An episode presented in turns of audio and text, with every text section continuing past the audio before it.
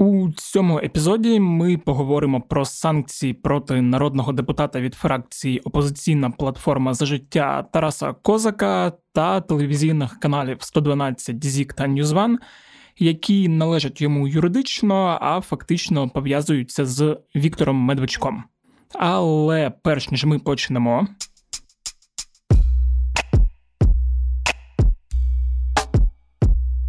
Усім привіт! Мене звуть Федір Попадюк, і це подкаст Кляті питання. Подкаст, у якому я відповідаю на усі ті кляті питання, що дмухають на нас з усіх боків, падають з неба та які розкидані під ногами.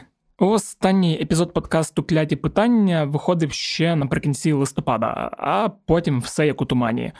То робота над фінальним епізодом подкасту про продуктивність я не встигаю, то запуск подкасту Життя бентежна, то шалена робота над подкастом Українські 90-ті. До речі, сподіваюся, що ви слухали усі ці подкасти. Якщо ні, то шукайте їх на всіх платформах для прослуховування подкастів або на українській правді. Ну а після всієї цієї роботи в мене була невеличка перерва на відпочинок, потім величка перерва на клятий коронавірус, і ось я нарешті тут. Ну і оскільки це новий 2021 рік, то і сезон, значить, у нас буде новий і навіть обкладинка нова. Дякую Олександру Гряхову за неї. І перш ніж ми перейдемо до теми, ще невеличке прохання. У описі до цього епізоду буде посилання на опитування щодо подкасту Кляті питання. Хочеться зрозуміти, у якому напрямку рухати цей подкаст, про які теми говорити, і пройшовши опитування, ви мені дуже допоможете зорієнтуватися, щоб подкаст був цікавим в першу чергу вам, і щоб я робив щось корисне, що усім подобається, а не щось таке, що цікаво тільки мені. А сьогодні ми поговоримо про актуальне. 2 лютого президент Володимир Зеленський, користуючись рішенням Ради національної безпеки і оборони, заблокував телеканали ЗІК 112 та NewsOne, а також ввів санкції проти їхнього офіційного власника, депутата від опозиційної платформи за життя Тараса Козака, який є соратником кума Володимира Путіна Віктора Медведчука, і якому вище згадані канали належать суто юридично, хоча фактично ними володіє той самий Медведчук. Одне з перших запитань, яке виникає. Чи можливо взагалі накласти санкції на громадян України та їхній бізнес, і чому Зеленський вирішив діяти саме таким методом? Ну і ще й додаткові питання про те, що саме передбачають санкції, окрім блокування каналів, і чим відомий сам Тарас Козак, крім того, що він юридичний такий собі офшор Медведчука. І які політичні наслідки у всієї цієї історії для усіх гравців, і для Зеленського, і для ОПЗЖ, і для інших політичних сил? А на ці питання я вирішив відповісти за допомогою журналістів української правди Соні Лукашової та Романа Романюка. І у першій частині, от прямо зараз, ми разом з Сонею поговоримо про самі санкції і про те, що вони передбачають і як все це працює. Тож, давайте слухати. Хто такий козак та чому саме він? Бо коли там кажуть навіть про телеканали ZIK 112 та що там, Newsman, е, то вони записані на козака, але всі розуміють, що де-факто це канали, які належать Віктору Медведчуку. І от як пояснити дуже просто, хто такий Тарас Козак? Тарас Козак це депутат, власне, який працює з Медведчуком, депутат з партії Медведчука, і вважається, що е, справді телеканали, які він придбав, він придбав не для себе. Ну як придбав в лапках, uh на нього просто записали телеканали, які насправді працюють на Медведчука. І зі зміною власників цих телеканалів дійсно Медведчука там стало дуже багато. Він став там коментувати все, що відбувається в країні. Тобто, це здається. Очевидним, хоча офіційний власник в них козак, і так само СБУ, за поданням якої були введені ці санкції, теж вважає, що козак не є справжнім власником цих телеканалів. І вони взагалі вважають, що ці телеканали підконтрольні росіянам, mm-hmm. і власне саме за таких умов можливо ввести санкції проти українських компаній, якщо, наприклад, вони підконтрольні іноземцям, так прописано у законі, що санкції можна вводити там проти іноземних компаній або проти компаній підконтрольних іноземцям. І от СБУ, наскільки ми знаємо, вони вважають саме ці телеканали підконтрольними росіянам, mm-hmm. що Козак не міг сам це профінансувати, і що телеканали насправді не є там мовниками вже в звичайному розумінні, а вони працюють на інформаційному полі на боці росіян. Mm-hmm. І так само, як і сам козак, щодо ну там які причини введення санкцій проти нього, теж в законі. Не написано, наприклад, що не можна вводити санкції проти громадян України, mm-hmm. але перелік осіб, проти яких можна вводити санкції, які прописані в законі, там переважно іноземці або там особи без громадянства. Але є останній пункт це особи, які здійснюють терористичну діяльність. Угу. І під цей пункт, власне, можуть підпадати громадяни України, якщо вони здійснюють терористичну діяльність або несуть загрозу там національній безпеці. І от е, в СБУ вважають, що козак нібито несе загрозу національній безпеці, тим, що він е, працює з бізнесом, який працює з окупованими територіями. Да, от я про це хотів якраз е, теж запитати, що СБУ знайшли зв'язок, що канали фінансуються компаніями, які працюють на окупованих територіях. Да, там мова про бізнес, який входить до орбіти козака. Знову ж таки, він офіційно ну там на нього не записаний, але через офшори, стається він з ним пов'язаний. І цей бізнес він займається постачанням вугля з е, окупованих територій, і ці гроші з цього бізнесу перераховувались, нібито за даними СБУ, власне, і на телеканали теж. mm Тобто, таким чином СБУ вважає, що телеканали і козак пов'язані з терористами, і значить, проти них можна запроваджувати санкції. Да, тобто, якщо ще раз так дуже просто пояснити, то про це писала Українська Правда 5 років тому, що були компанії, е, якими володіє начебто Козак та Медведчук, ну через офшорні різні компанії, і що ці компанії постачали вугілля з Донбасу через Росію, хоча записувалося воно як південно-африканське вугілля. Да. І, власне, ці компанії, за даними СБУ, перераховували гроші на рахунки каналів. Угу. Хто саме в нас може запроваджувати санкції? Це робиться президентом на підставі рішення РНБО. Тобто, фактично, президент вводить в дію рішення РНБО. Часто списки в РНБО подає СБУ, угу. чи зазвичай це так робиться. Тобто СБУ подає в РНБО претендентів в списки тих, хто загрожує національній безпеці. РНБО це затверджує, каже, да, нам це терористи, наприклад, да, або ще щось таке, і підписує відповідне рішення вже Ради нацбезпеки, і тоді вже президент це рішення вводить в дію. Хоча, як ми розуміємо, з цим останнім рішенням, що засідання РНБО було суто формальним, тобто його майже і не було людям роздали списки, вони письмово їх затвердили. Їм там президент навіть особливо ніяк не пояснював, чому там саме ця людина і саме ці компанії. Вони їх просто затвердили, і потім вже президент вів дію. Тобто роль РНБО тут була така дуже формальна. Тобто цього разу все вийшло трошки навпаки. Що взагалі у нас передбачають санкції? Це ж не перший раз їх е, вводять там останні п'ять років проти росіян, проти тих, хто е, відповідає за анексію Криму та розв'язання війни на Донбасі, і mm-hmm. так розумію, це прецедент у тому, що саме от там народний депутат від ОПЗЖ потрапив під санкції. Ну так, це практика, яка у нас є з за період війни з Росією. В 2014 році взагалі прийняли цей закон який це все регулює з 15-го року. Регулярно президент вводить там нові або продовжує старі санкційні списки. І зазвичай да, в цих списках російські, ну не лише російські, там е, бували якісь європейські, наприклад, діячі. Там була онучка е, Мусоліні, наприклад, mm-hmm. її правда потім виключили з цих списків. Ну тобто не лише росіяни, але переважно це люди, які причетні до агресії на Донбасі або в Криму. І були також і українці в цих списках і раніше. Але так само це зазвичай е, бойовики, uh ну або люди, які сприяли бойовикам, або компанії, які там працювали на окупованих територіях. Да, українських народних депутатів, звісно, чинних в цих списках раніше ніколи не було. Тобто це незвично. І там я ще що розумію, механізм з санкціями працює таким чином, що санкції вводяться проти тих, кого Україна не може за законом покарати та достати. Ну, це умовно, Угу. грубо кажучи, ті люди, які раніше були у нас в санкційних списках, і є, наприклад, якщо говорити про громадян України, да, бо перше питання, яке одразу всіх виникало, чи можна взагалі проти громадянина України вводити санкції. Е, можна, але раніше ці громадяни України, які фігурували в санкційних списках, це були підозрювані в тероризмі або в державній зраді, або навіть обвинувачені.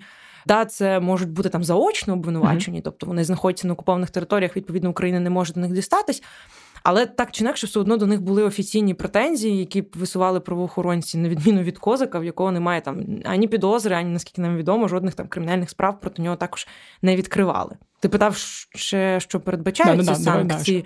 Там в законі також є перелік там, різних варіацій, угу. які застосовують до людей. І у козака такий великий віп-комплект, ага. 9 з 24 е, можливих варіацій. Тобто зібрав house. Да, ну це багато. Це навіть не половина, правда, з можливих, але раніше я так передивилась списки. Це було там 6 пунктів, наприклад, у його попередників, скажімо так. У козика це 9 пунктів. Це там заборона розпоряджатися і користуватися своїм майном. Це заборона пересування навіть по Україні. Ну цікаво, звісно, як це буде працювати. Це заборона вчиняти там якісь дії з цінними паперами, зрозуміло, на якусь ліцензійовану діяльність. Тобто, якщо він захоче, я не знаю, там ввозити тютюн.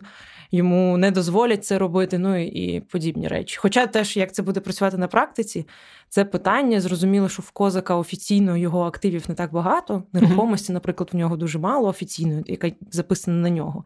І зрозуміло, що він там голий босий на вулиці не залишиться. Тобто і припинення діяльності його каналів. Ну так, і стосовно каналів окремо, тобто окремо ж ввели санкції стосовно самого козака, і окремо стосовно цих юридичних осіб, на які записані канали. І там у каналів ще більше навіть пунктів, ніж у козака, і там ще от окремо передбачено, що заборона користуватись радіочастотами в Україні, угу. так само анулювання ліцензій. Причому там не написано конкретно яких ліцензій. Це взагалі будь-яких ліцензій, які потрібні для тієї чи іншої діяльності. Тобто вони цими санкціями анулюються. Я читав, що давно закидають е, нацкомісії з питань телебачення та радіомовлення і там і президенту, що чому у нас в Україні там на шостий рік війни з Росією діють канали, які по суті займаються російською пропагандою, і були розмови про те, що ну насправді нацкомісія регулярно подає на них в суди, але оскільки те, що подали в суд, це не означає, що канал от прямо зараз візьмуть і відключать, і що процес може тягтися досить довго роками, то до цього не було можливості законно відключити ці канали. Ну так, через суд це довго і складно так само, як і через кримінальні провадження, наприклад, про які я говорила до цього, що е, стосовно цих телеканалів навіть є кримінальне провадження про державну зраду і про заклики до тероризму. Цьому провадженню там. Півтора року чи щось таке, і правоохоронці навіть нещодавно зовсім намагались арештувати корпоративні права цих телеканалів через mm-hmm. суд, але все це безуспішно. Ну тобто, це складно. А ввести санкції одним підписом, можливо, це простіше, можливо, є якісь ще причини саме такого шляху. Але очевидно, що це простіше і там немає перешкод у вигляді не тих суддів, не тих. Е, не знаю, слідчих і ще щось таке. Коли після введення санкцій, там я читав Фейсбук, е, різні канали там громадських активістів, і не було такої стопроцентної там радості, що ура, е, нарешті заборонили. Що багато хто казав, що радіти немає чому, бо там, по-перше, президент це зробив з порушенням конституції. По-друге, що все це може призвести до того, що козак зможе там подати в Європейський суд справ людини, і що держава держава буде змушена потім виплатити ще більше грошей е, з бюджету, і що ліцензії потім будуть відновлені, і що ну, те, як це робиться, треба було б робити інакшим шляхом. От Як ти можеш про це сказати? Чи так це, чи ні? Ну, є хоча б один маленький позитив, що теоретично цим не має займатися ОАСК. Угу. Ми, хоча б з цього приводу, можемо бути впевнені радіти. Хоча окружний адмінсуд, всесільний і безпощадний, він, звісно, може вигадати спосіб, е, як і на цьому шляху значить, з'явитись в українській історії. Mm-hmm. Але теоретично таку справу має розглядати лише Верховний суд. І так, там можливості це оскаржити є, і наскільки ми вже знаємо, вже є позови в Верховний суд, і Верховний суд, можливо, напевно, буде розглядати ці позови. Ну, скасує він їх, ці санкції чи не скасує це питання, і це теж така буде прецедентна справа для України, тому що позови Верховний суд щодо санкцій були неодноразово. Були такі історії, коли люди намагались е, скасувати санкції проти себе. Але ну, більшість цих історій, наскільки там я зрозуміла, так почитала судовий реєстр, вони були безуспішні. Є там якісь історії, які зараз тривають, і була там одна дуже цікава історія, коли бізнесмен, е, який розшукуваний, його шукає Національне антикорупційне бюро, і він теж пішов в суд судитись, щоб скасувати санкції. І цікаво, що остаточне рішення в його справі засекречене. Почитати, що вирішив суд, неможливо, але в процесі президент сам зняв з нього санкції. Тобто, президент очевидно... Зеленський. Так, так, президент Зеленський. Це було в 19-му році, здається, незадовго після приходу, чи в 20-му, точно не пам'ятаю, але словом, очевидно, вони дійшли примирення в процесі. Ну наскільки це суперечить чи не суперечить конституції, напевно, це все таки вирішувати не Фейсбуку, а судам. Це складне питання. І знову ж таки, якщо питання конституційності, то це вже конституційний суд, навіть а не верховний.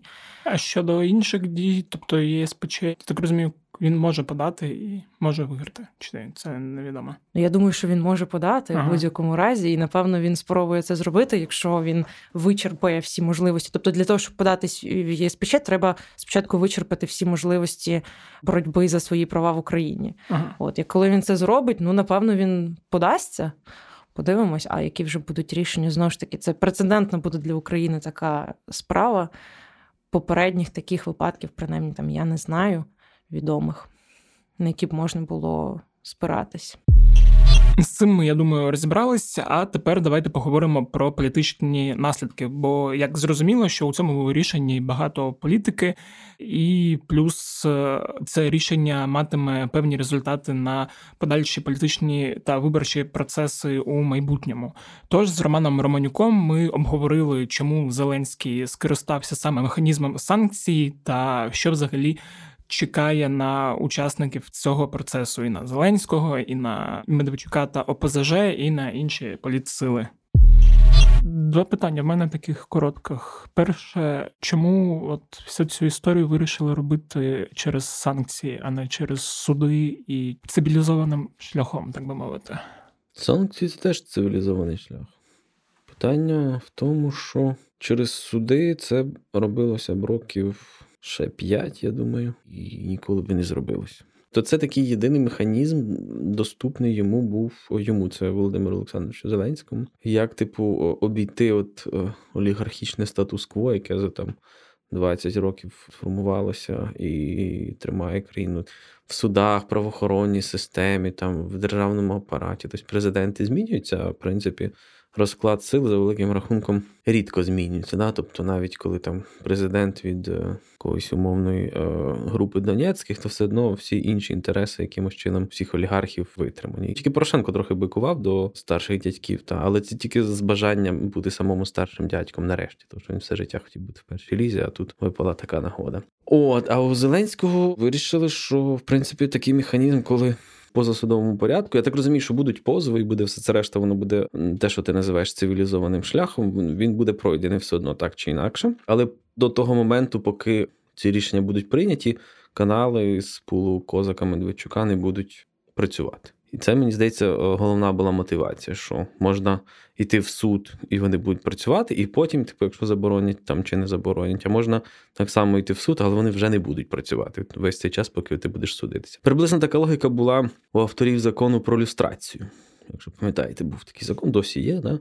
Тобто, за великим рахунком, він антиконституційний, і людей звільняли там, по суті, в порушення їхніх прав. Та, І вони зараз через суди відновлюються, і ми платимо великі компенсації. Але цей закон був потрібен для того, щоб ну, на певний час відсікти цих людей від е, управління країною. І, в принципі, ця функція була досягнута. Та? Так само і ці канали, можливо, їх розблокують, можливо, суди скасують там е, рішення про санкції, можливо, там потім в кінці в суді розвалиться справа там про якісь фінансування тероризму, але весь цей час ці канали не працюватиме. Тому Я думаю, це було е, головним аргументом, чому пішли таким шляхом. Угу. А які будуть політичні наслідки у всієї цієї історії? Дуже складно сказати, які будуть політичні наслідки от зараз конкретно, тому що ситуація в гарячій стадії розвитку. Та? Тому от вона от конкретно зараз відбувається. Але якщо так о, покинути глобально, то наслідків може бути кілька, і вони можуть бути досить цікавими. Да? По-перше, Великі проблеми е, можуть скластися у сивочолого гетьмана Петра Олексійовича Порошенка, тому що ця ситуація дуже невигідна йому і дуже така загрозлива для його подальших перспектив бути в ролі єдиного батька нації, який спасає Україну від е, російського реваншу в особі Зеленського. Да? Тому що, в принципі, Зеленський зробив те, що побоявся зробити Порошенко, і ця дія це дати в зуби куму Путіна. Після цього дуже складно пояснювати, чому от е, Зеленський це от проросійський реванш. Та? Можна, звичайно, придумати якісь конспірологічні теорії про там змову з Льовочкиним, про те, що насправді це все просто ФСБ воює проти ФСБ. Ну, типу, те, що зараз вже поступово проявляється, але ну, якомусь звичайному обивателю, бабці в селі скажуть, а це Зеленський, це Росія. Вона скаже, а як Росія? Він же Медведчука ото вибив. І все, і нема чим крити. Це велика проблема. Я дивлюся з великим інтересом останніх е, кілька днів за поведінкою порохоботів і всяких е, інших е, наближених до медійного пулу Порошенка людей, і у них поки що ну, складно з з позиціонуванням. Та? Тобто якось пояснити цю історію не виходить поки що, тому що ця заява Порошенка, де він сказав, що він тоді не запровадив санкції проти Медведчука, тому що вже почалась виборча кампанія. Ну воно може для людей з амнезії, воно б типу прозвучало якось переконливо, але людей, які мають то хоч трохи пам'яті, то не пам'ятають, що буквально там через два чи скільки три тижні після того він запроваджував воєнний стан. Хотів у всій Україні запровадити, щоб підвісило президентські вибори. Ну, старт кампанії mm-hmm. на і ну могло бути фактором для того, щоб відкладати їх. Тобто, аргументація для Петра Олексійовича зараз е, головне. Та я дивлюся, що вони намагаються змістити назад фокус, тобто забути цю тему з Медведчуком, переключитися назад на тарифи, на ще щось таке. Це може спрацювати, але все одно не поможе прокомунікувати от конкретно цю ситуацію. Так само великі проблеми ну всіх старих, типу там Тимошенко, яка не може так само знайти позицію, яким чином стосовно цього висловлюватися і поводитись, тому що у них досить не публічні, але досить тісні стосунки з е, Медведчуком завжди були все життя. І зараз їй треба якось так його якби образити, щоб не образити. Це ну виглядає досить комічно з одного боку, а з іншого боку, е, весь її електорат розуміє, що відсутність цієї її позиції, якихось активних дій, чогось е, на якогось проявлення себе як політичної сили, він е, думає, що ну, в принципі, скільки можна вже. Та? От є, типу, новий лідер, він, в принципі, робить яскраві ефектні штучки. В принципі, можна і краще за нього проголосувати, та ніж чекати, поки Юлія Володимирівна придумає, щоб то його робити. І єдиний, хто точно виграє від цього всього в цій історії, це крило Льовочкіна Бойка в ОПЗЖ. Тому що за великим рахунком Льовочкін лишився, е, ну Льовочкін Фірташ, лишилися єдиними утримувачами медійного ресурсу в Пижику. І тепер Інтер якби стане знову головним майданчиком, тому що ну немає там 112-го, зік, NewsOne. Mm-hmm. І раніше, типу, Медведчук міг себе накачувати через ці канали, замовляти рейтинги, показувати, що от він потенційно теж може бути кандидатом в президенти. Все тепер, лишившись без медійного ресурсу, він мустиме якимось чином шукати його у Льовочкіна на, на його каналах. А Льовочкін, як показала історія, коли вони ділили опозиційний блок з Ахметовим, він працює чисто в свого кандидата. У нього є бойко, він його веде і. Бойко, я думаю, за рахунок цього докотиться, тому що якби весь проросійський електорат, який дивився ці канали Медведчука Козака, то він муситиме кудись перетікти, то він не може зникнути просто так. Він шукатиме ну, якісь свої джерела інформації, яким він може довіряти, і він хочеш не хочеш, прийде на інтер і, можливо, на Україну до Ахметова. Так, це ж теж все таки така юго-восточна да, історія України. Ну, вона така набагато більш проукраїнська, ніж інтер, але все одно, якби це зрозумілі їм ведучі, зрозумілі їм е, контекст, гості і все решта. Тому туди теж трошечки перепаде, але в тому таборі, от у Ахметова немає якихось яскравих кандидатів, які б могли цей е, ресурс електоральний під себе взяти. Тому я думаю, що швидше за все, єдиний, хто реально наростить е, рейтинг, це буде Бойко. А Зеленський не знаю, чи він зможе отримати великий приріст рейтингу за рахунок цієї історії, тому що проросійський налаштований електорат, який типу дав йому тотальну перевагу на попередніх виборах на сході, на півдні. Тобто він навряд чи погодиться з е, такою історією. Він буде шукати когось іншого, когось іншого кандидата, там якогось умовного бойка. Та? А про західний е, електорат, той, який зараз е, патріотичний, який Порошенка, там Тимошенко, умовно, Гриценко, Смішко. Отаке от він досить інертний в цьому плані. Тобто, це така респектуха Зеленському буде з їхнього боку за те, що він е, лупнув Медведчука, але або Зеленський стане другим Порошенком, і тоді вони за ним підуть цей електорат. Або не стане, що швидше за все, і десь воно все одно забудеться і лишиться так, як є. Дякую.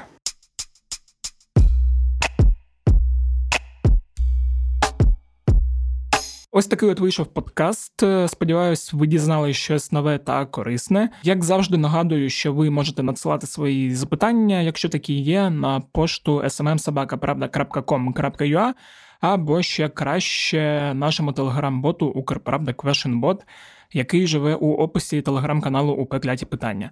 Якщо ви не підписані, то підписуйтесь це краще ніж е, більшість телеграм-каналів, які є в українському просторі. Подкаст кляді питання можна знайти на усіх платформах для прослуховування подкастів: Apple Podcast, Google Podcast, SoundCloud або на українській правді у розділі подкасти. Дуже вдячний Євгену Климуку за те, що він монтував цей випуск. З вами був Федір Попадюк.